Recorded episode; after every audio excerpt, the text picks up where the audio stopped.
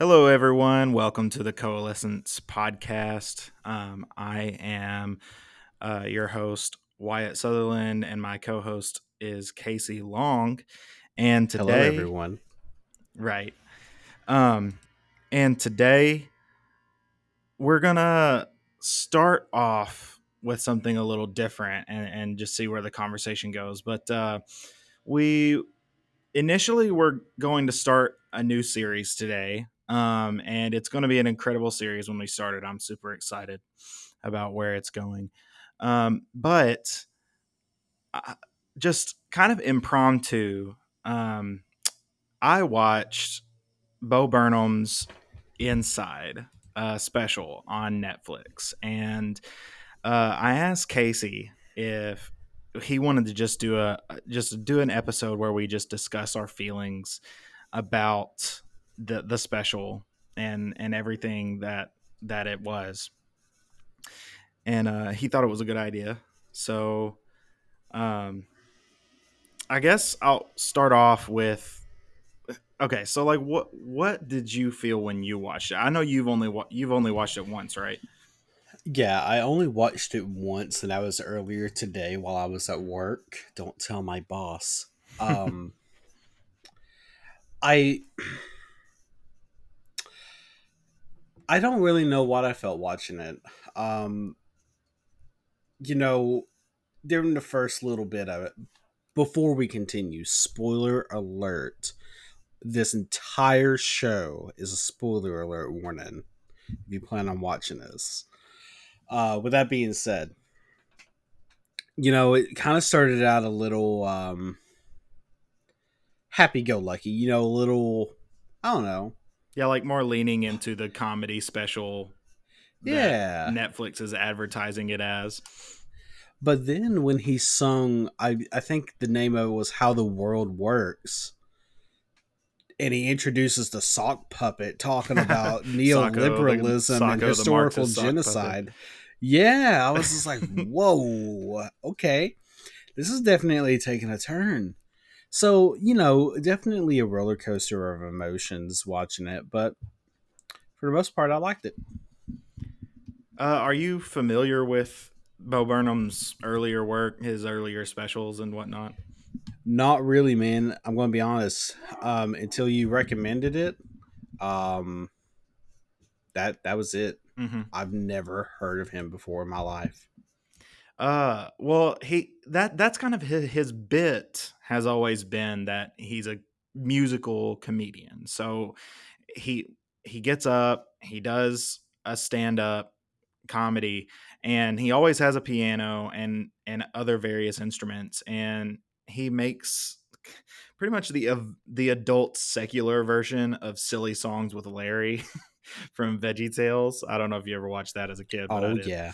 Um, Mhm. he he he essentially makes like the adult secular version of silly songs with Larry, and his work has always been really contemplative um, of like the nature of art, the nature of comedy, um, the nature of sort of just human interaction as time has gone on um, in our day and age. And but I feel like this special on Netflix was so much more than a comedy special. Like I'm not even sure if if a if comedy is what that Netflix should label it. I Oh. feel like it's so much Mhm. more. Oh, absolutely. There is no way this this show, this uh, yeah, I don't I don't even feel right calling it a comedy special. This this documentary, this pandemic Right, documentary. exactly. It's it's definitely more than just a quote unquote comedic show. Um cuz when when he starts talking about depression and mental health and he's it the bit where he's like playing a game crying in his room and all that stuff and he's singing that song language warning called shit about, you know, his depression and stuff. Dude, like that it it almost feels like he's using this as an outlet to lament about his mental anguish. And you know, let, let's face it, the pandemic, it messed with us all, man. Isolationism has never been as high before. Well, I'm sure it has been. The the bubonic plague wasn't a nice period of time, but um, you know, a lot of people face isolationism. Isolationism. Yeah, it, it's. I cannot talk tonight. it's so much it's the problems and and what I want to get into is we're a writing channel and so what we talk about is is writing and I feel like that this special this uh, piece of art has loads and loads and loads of narrative relevancy um, to modern art modern literature or really modern isn't even the right term, but we might get into that later. Um, but definitely, I, I, feel like mental health is is up there and the themes that he was trying to address. But I think the the biggest theme, and anybody who's watched the last few episodes of this show uh, know that I'm all about theme. Theme is is what I feel like is the key to creating great works of literature. And the theme of Bo Burnham's Inside is not it it's it's many things it, and it can be read in many different ways and, and the way that i read it um, was that we just have gotten to a point in society where we are disassociating ourselves from reality um you in, in ways that cannot even be fathomed like technology is draining away human interaction. The corporate and economic atmosphere of our social order is is continually dehumanizing people. And and Bo's uh, Burnham's interpretation of how to address that um, is fascinating because he is like he knows that he's just this one guy. Like he knows that he's he's experiencing this as an individual he's experiencing all of the world all of these problems. And he he even is self-aware about the fact that he doesn't experience all of the problems. He's like the first song uh or uh healing the world with comedy. He starts off talking about how he's he's just like this this white guy. Like he's just like this straight white guy. Um who who doesn't even experience all the problems. He just he knows the problems that he knows. He feels the problems that he feels. And and the fact that he is in a position of privilege as a as like a straight white guy um doesn't seem to for him diminish his sense of I'm struggling too and it's all so real and raw but also at the same time it's like this staged performance and like there's so many other videos like since i watched it i've just downloaded um so many talks and so many like video essays and reactions and stuff like that and like there's so many great videos talking about the philosophies that he's talked that he discusses um, talking about the performance and the filmmaking aspect, which is phenomenal. Um, so yeah, I, I but I'd really like to just get into the narrative of what's going on here. Mm-hmm. One thing that really stood out to me, and again, when when it comes down to the foundations of it, we're lit. I cannot talk tonight. we are a literature based podcast, Mhm. and one thing I want to discuss as well, Wyatt, since we're on this subject, is how artists, especially writers, utilize these outlets like Bo did as a means to express their depression or whatever, you know, ailments they had at the time. Because as, as writers, you know, mm-hmm. we all have our our flaws and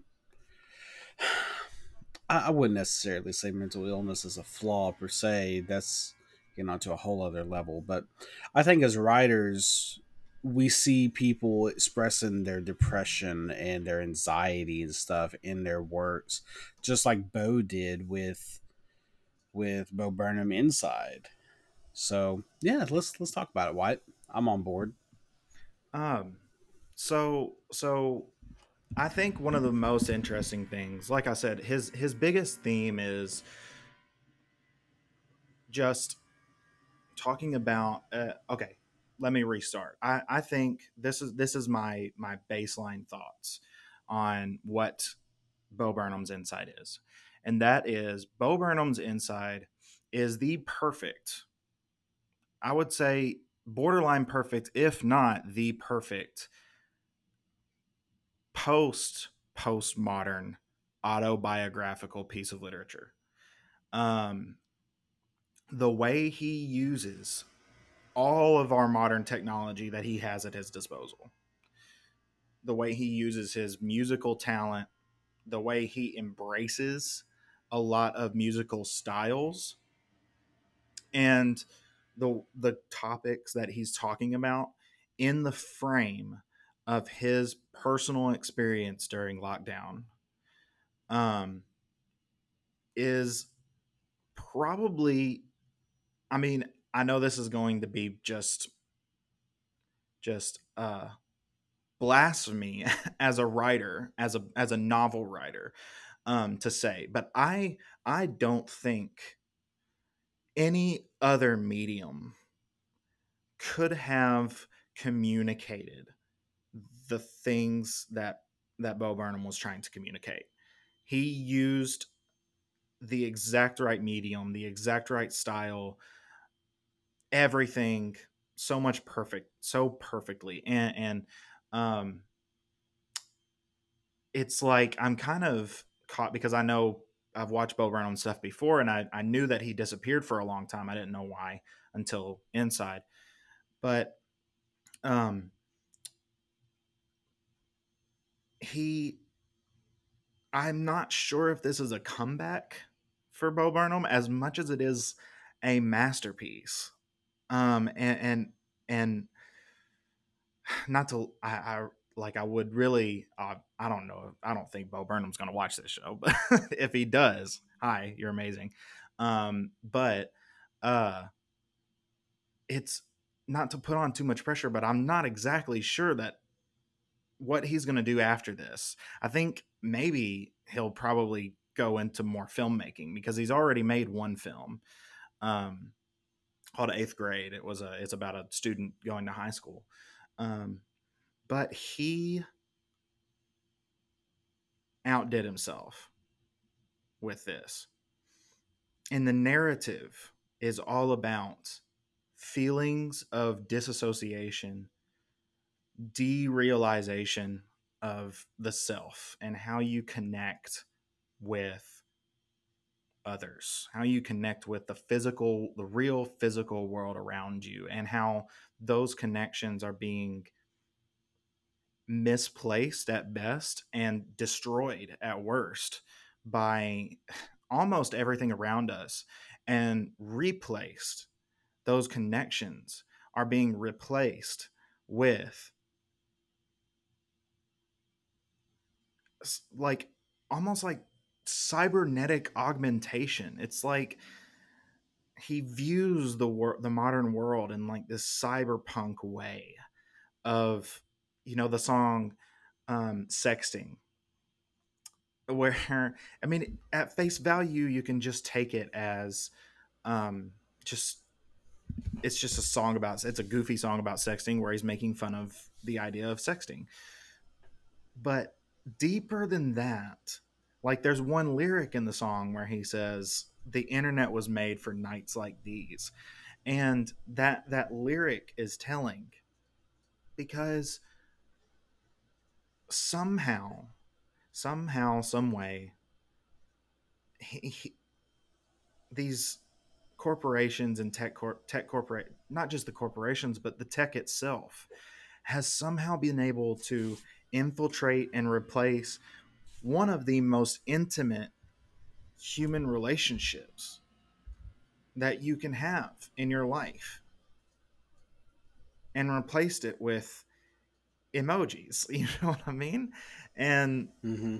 and it's that level of disassociation and derealization with reality that he addresses over and over and over and over again in the show. Different ways talking about different aspects of those struggles and that's an incredible incredibly um, relevant theme for something that is inherently an autobiography What did you think of his song Bezos 2? Where he's you you know, it's the song where he's like really satirizing Amazon. mm-hmm. What did you think of that? I'm trying to remember Bezos too. I, I I'm just trying to remember the the tune. I, I remember Bezos one. Um, I think both were so were so interesting because like you know this is the year uh that 2020 and, and earlier was when the concept of billionaires even came into our came into being. Like think about that. Like never ever ever in history before the last three four years if i'm remembering correctly was the concept of a billionaire someone with that much wealth a one individual with that much wealth was even conceptualized and then and yeah go ahead oh no, no, go go for it. I was about to get off on a, on a Oh. whole other spiel. Well, I'll just say this one one more thing. And you know, I again, there's a surface value to the song which is just making fun of Jeff Bezos, you know, making fun of Amazon, taking a riff on the company. But you you can't some of these things you can't divorce from the context of of what he's talking about. Like he's talking about Be- Jeffrey Bezos in the middle of a global pandemic. People are losing their homes, people are starving, people are getting sick and dying, people are not getting health care. And, Je- and and Bezos is making more money than ever with Amazon. Like because of the pandemic, Bezos is not not just in spite of the pandemic, but because of COVID, Jeffrey Bezos is making more money than ever. And and I think that is one of the things that Bo Burnham is is addressing whenever he he make he made those songs. He's saying you you made it. Like the second song, he's like, Congratulations, you made it, you did it. And then the earlier song, he's like, he names off a couple of other very wealthy people and, and just says, you know, all of them are just scrubs uh, compared to you because you had it. You have the business model that can take advantage of any any situation, um, and, and and continually. I mean, what what other things could could that even be about? Like not just the fact that Jeffrey Bezos made more money than ever during the pandemic because of the pandemic, but also like 2020 and 2019 were some of the most transparent years of workers getting fed up with working conditions um, at Amazon at Amazon plants and factories and, and loading how loading warehouses and such. Um, like the whole pissing in the bottle thing, and then recently, um, just to tie this into a one of our other episodes, I saw an article that was about stunt extras on the sets of Lord of the Rings getting uh, injured and Amazon failing to report them report them properly and compensate them properly. And you know, with this podcast, you know, you all know listeners listening in to us, you awesome people, you. Um, we, we try our best not to be political with this. So if you feel like we are, by all means, let us know. But I, I think something has to be said since we are on this topic, Wyatt. Um, as a publishing company, unfortunately, the way the business is right now, we do have to rely on Amazon as one of our, you know, outlets, and that's completely fine. But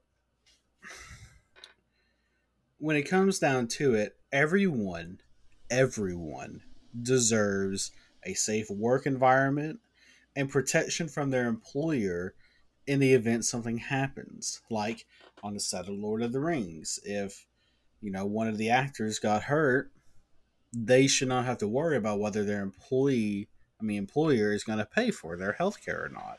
You know, and that's just not a trend with Amazon. That's a trend with all of the big corporations and even some of the smaller ones. Um, I know a friend of mine who works at a local factory. He had his finger chopped off at one of the machine presses. Um, luckily, he got it sewn back on, but he was out of work for four weeks. And he kept telling me, Casey, I can't report this. Like, I cannot go after my employer. Yes, they'll pay for the bill. And yes, I don't have to worry about them quote unquote retaliating on me immediately, but I'll lose my job within within five weeks of me doing this if I reported it and wanted them to pay for it. He lost his job. He ended up having to report it because sewing a finger back on is not a cheap endeavor, you know. And sure enough, four weeks later, his employer let him go. And you know that that's a shame that as a society our workforce has to be fearful of their employers. I think in a perfect world nobody should be fearful of anyone. But we're never going to see a perfect world, is the sad thing about it. But if anything, the employer, I think now, is starting to understand wow, these people are really starting to understand that they're worth more than seven dollars and twenty five cents an hour. You know what I mean, Wyatt? Like, uh, yeah. When I this past weekend for my birthday, I went to Cherokee, North Carolina. You know, I like seeing, I like seeing that place. It's where some of my family's from. You know, and I just love the area. And they have a Taco Bell there that's hiring people for I think it's thirteen dollars an hour with a thousand dollar sign on bonus. Last year you would never have seen thousand plus dollar sign on bonuses, man. And that mm-hmm. blows my mind. So so yeah, and, and one of the things that he Bo Burnham kind of addresses is that the there are good there are good and bad aspects to to these relationships we have with technology. For like uh, he he did a skit where he, he's talking about um, branding, and he's talking about brand identity and making sure that brands support the right ideas, how it's not about uh, he he says, "What do you believe in?" Bagel bites. You know what I mean? Like, uh, and it's it's no longer really about um, you know what is the quality of your product. It, it's about making making customers, making and manipulating customers in a market economy to identify with your product. It, it's it's classic Coke versus Pepsi stuff. Except now in our world today, it's so much more nefarious because it, it's not just about like having the right jingle or using the right color scheme. Now it, it's about how much do you support the things that are going on in the in the the, the social zeitgeist. Uh, does Coke support Black Lives Matter? Um, does Amazon stand for? He he says, "Will you support wheat thins against Lyme disease and, and stuff like that?" It's like the the corporations are now knowledgeable that people care about these things and, and these corporations also know that if they can convince people that they are on their side, that the corporations are on the people's side on a given issue, those people will be more likely to buy said corporation's product. Um, and, and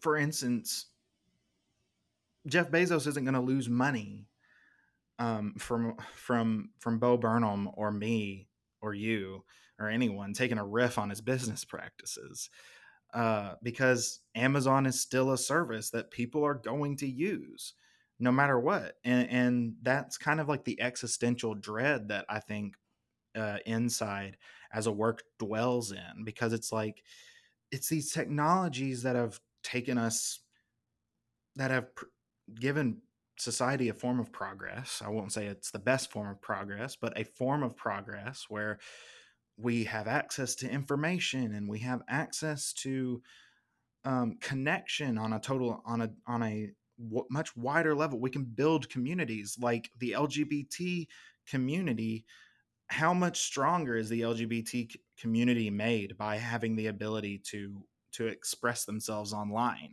to have anonymity um, and and to be able to to connect with other people um, you know that you that's the good thing about this technology but but there's there's the good things.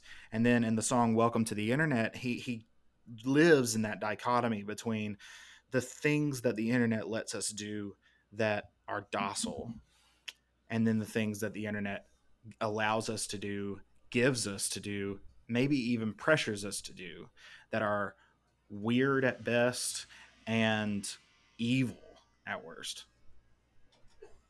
have you ever heard of a book called Brave New World by Aldous Huxley? Yeah, yeah, yeah. So you know th- this entire conversation over the past like ten minutes, I- I'm really getting some Brave New World vibes in it. Not not all of it, of course. For those of you who have read it, um, you know, there's obviously some things in that book we're not going to talk about on this podcast. But one thing I do want to talk about is the dystopian society and the social hierarchy status that we're starting to see integrated into our own society these days. Amazon being one of the biggest corporations doing it right now. Again, I really hope we don't get sued for talking about Amazon like this, but um, Amazon is one of these companies that's responsible for creating this dystopian society that we're starting to see. Um, another book, Wyatt, that's really hitting my mind right now that I cannot think of the name of. Um, it's a dying planet genre book. You know, it's I could have structured that sentence better, but anyways, it's a dying planet story, but it's very dystopian based as well, in the sense that it's this techocracy, you know, this world ran by technology and technological authoritarianism and all this other, you know, crazy stuff that we're starting to see come out right now. Um and these corporations in this story ran the world, man. There were no governments like we see today, nothing like that. It was strictly corporation based. And they used technology to enforce their authoritarian idealism on the population. And because of the amount of technology they were using and the fact that they were harvesting all these resources, the planet was dying. And of course, in the story, the elite has a backup plan. They have another planet that they can go to and harvest and all this other stuff.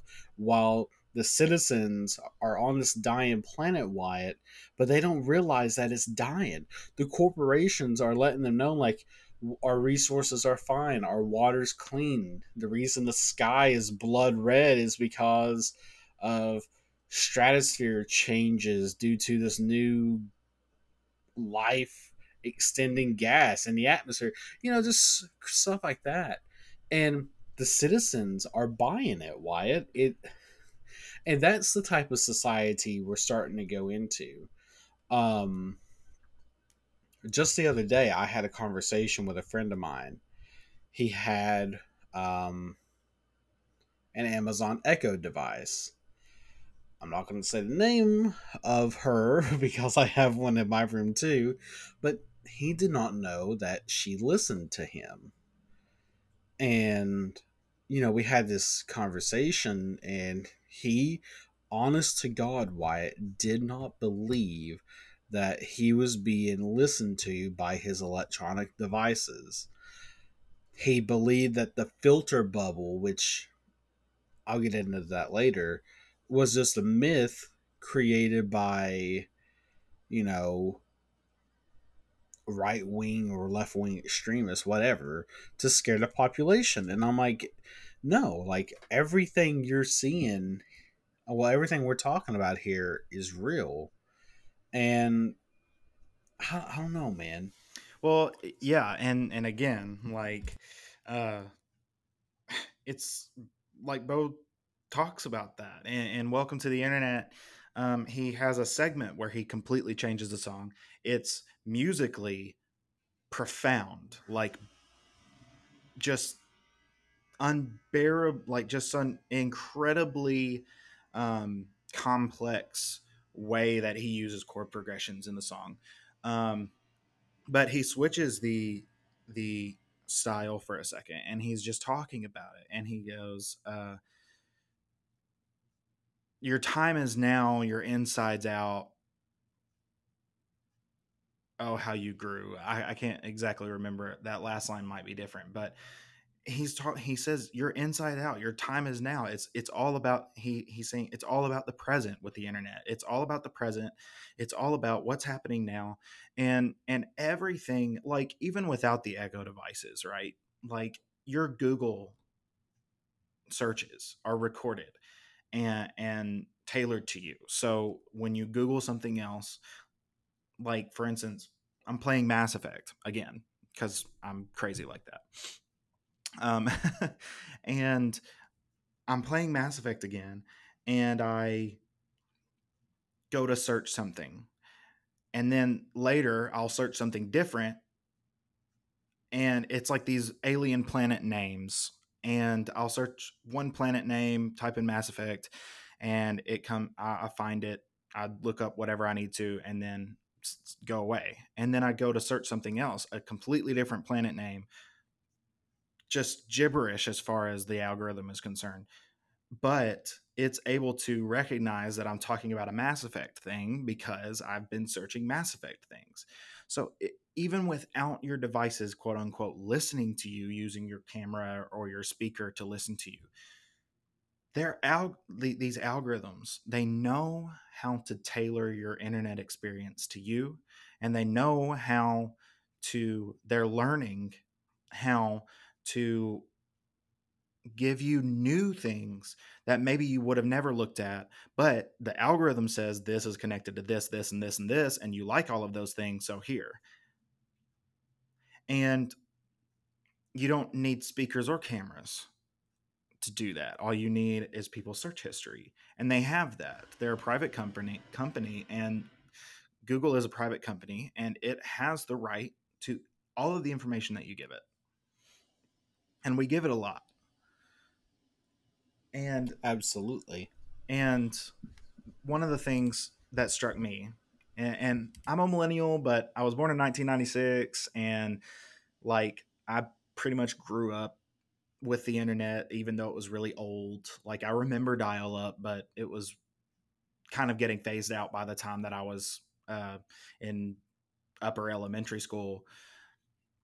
Um, you know, I remember MySpace, and, and one of the things that that the most interesting aspects of the special is that he interrogates the relationship um, between performance and authenticity, and, and you know, a lot of people say that the Zoomers are the most affected by this, and maybe that's true. But on it, as growing up, me growing up and, and going through middle school, I felt like my life was a performance. Like I, I got that distinct feeling. Um, even though all I had was MySpace and early Facebook at the time, I still felt like I needed to perform something. And maybe it was just because I was already doing a lot of performance performing anyways. Um, in my in my day to day life, interacting with people, um, trying to be something that I wasn't, um, not being authentic with myself. A lot of those things were going on, but the technological impact I felt as well from even as early as MySpace and and the beginning of Facebook. Um, and it's like, you know, it, it's so ironic though because we're doing a podcast and the audience we we might I feel completely genuine and authentic on this podcast. I don't know if you feel that way as well. But Oh, of course. The audience the audience is always going to question. It might be actually healthy to continue doing that, but is always going to question are these people being real or is this just a performance to get me to watch? And so many content creators on the internet are having depression, anxiety, panic attacks, stuff like that, um, because of that feeling of having to perform all the time because of the atmosphere, the social atmosphere that the internet has created.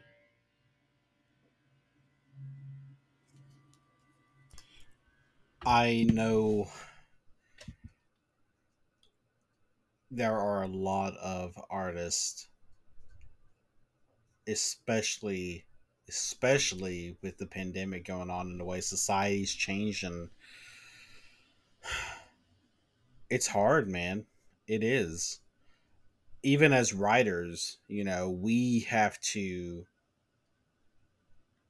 you know we we perform as well but through our through our literature that we create. And even that's starting to change to base themselves off of the societal norm. Now, I'm not going to do that. Um, of course, I'm not going to do anything that's going to get me canceled, you know. Um, but just for an example, you and I I'll say this over and over again.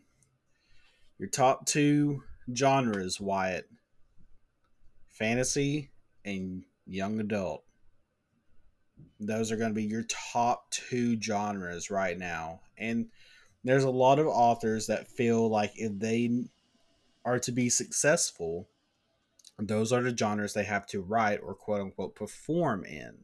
You you understand what I'm saying? Mm-hmm. Yeah, it, yeah, yeah. And I'm not gonna do that.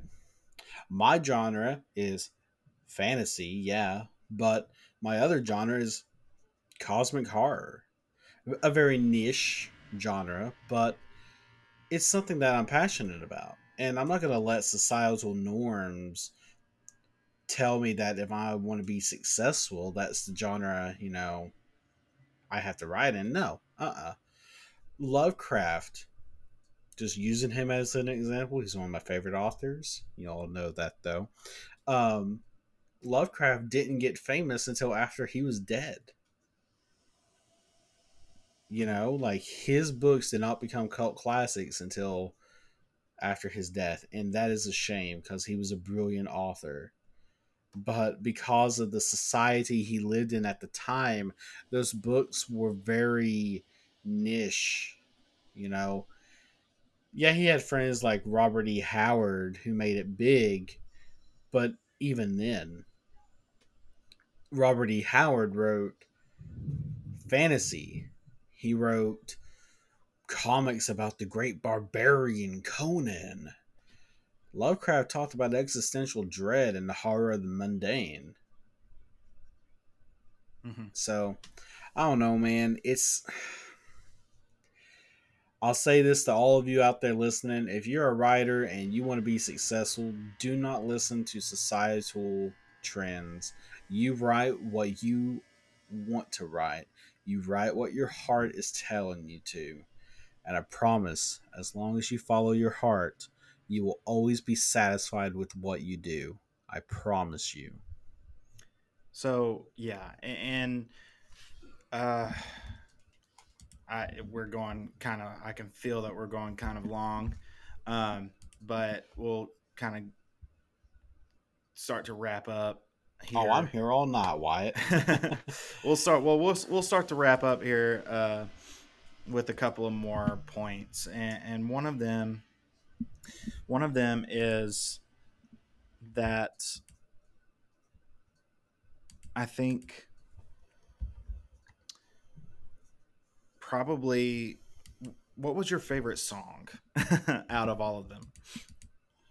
Honestly, man, probably all time low where he sings about his mental health. Yeah. Mm. Yeah, that's that's my favorite one. Yeah, and it's so short, but it's so accurate. Yep. Yeah, I, I um, my my girlfriend struggles with with anxiety, but uh, I I don't I have different struggles. Um, so I've never really felt that uh that panic attack feeling.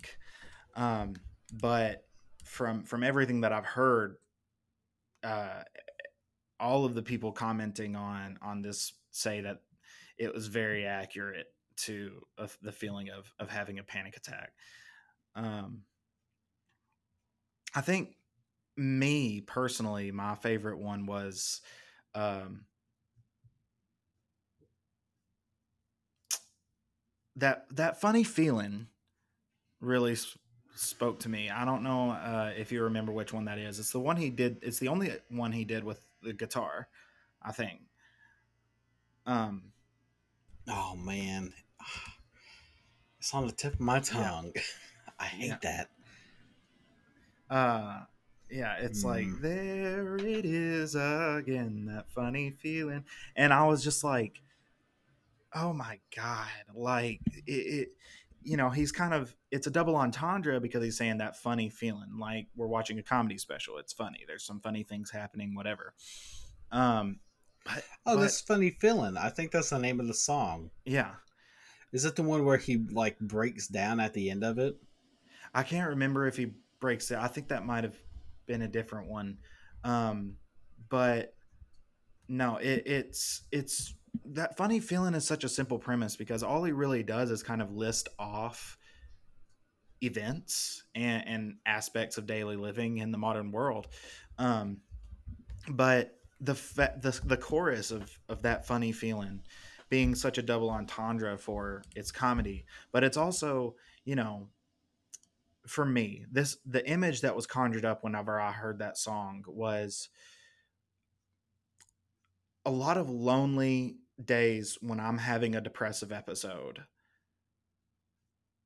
when I really do just sit paralyzed on the couch or the chair or whatever and just scroll